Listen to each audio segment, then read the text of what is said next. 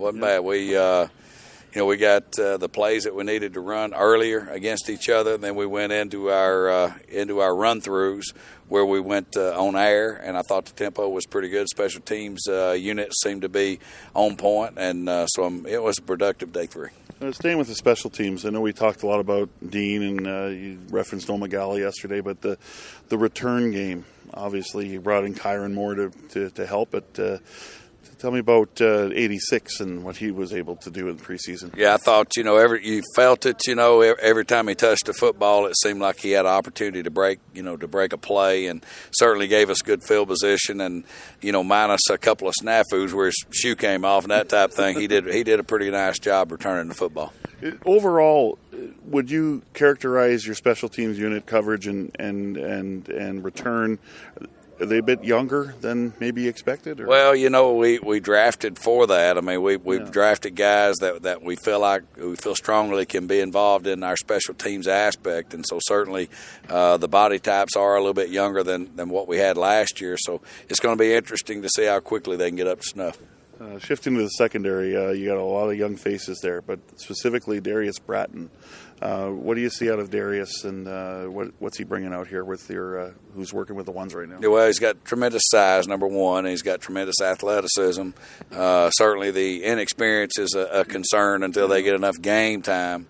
But a great athlete. I mean, he's 11 foot broad guy, so I mean, he's a guy that that certainly has all ticks all the boxes that we're looking for in man coverage. You know, it's funny at the end of the season, you look at stats and you go knockdowns, and they could say twelve.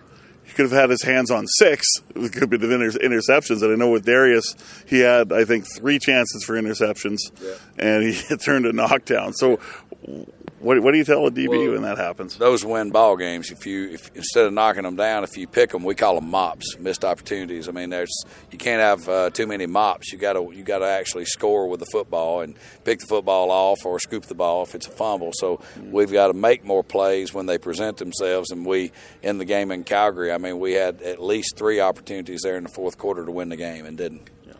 Chris, you brought in a small army of receivers in free agency, yet throughout this camp. Uh, I mean, Manny Arceneaux has been doing the same thing he's always done, uh, just holding his own and, and yeah. doing what he does best.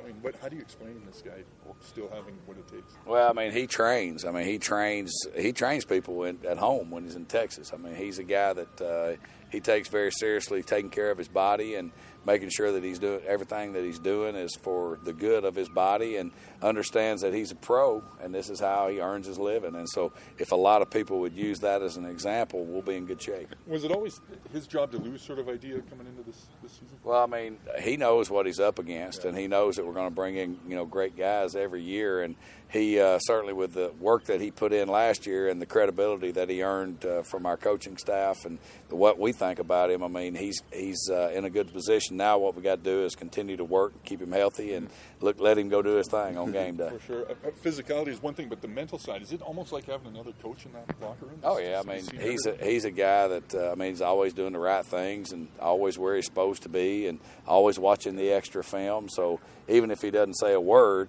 uh, he's leading by example. His attitude too. It, seems he, he, never gets fazed. He's never too high, never too low, oh, sort yeah. of guy. Yeah, I mean, again, it's it's refreshing to be around. I mean, he's a consummate professional, and so you know, in uh, in today's world where it's look at me, look at me, and you know, I make a catch, and everybody wants to bring the attention to me. You don't have that type of thing with a with a real pro. I, I seem to remember the Manny show. That was a long, long time ago. yeah, but he was never. That was just kind of something that I think that the club kind of over there created for him. He was never a guy that would uh, would want the attention just solely coming to him he was more of a team guy. I know we've talked about the depth of receivers. It's it's very impressive, and you know when you look at the cuts that were made, and people say, "Well, did Trevor Beggy do anything wrong, or Sammy Coates do anything wrong?" It's, no, it's just the competition's that that good. Well, you know we got we got a good core. There's no doubt about it, and and they're better people than they are players, and I feel like they're great players. And uh, so, and that's a good thing, you know. I mean, we've got guys that come to work every day, and you don't, you know, when you start uh, when you start kind of dreading coming to work and seeing folks. That's they're the wrong group, you know. So that that group is really you come in, you see a f- smile on their face, you see Swerve. He loves being at work and mm-hmm. and uh, fun to be around. They enjoy being around each other, and uh, they make the people around them better.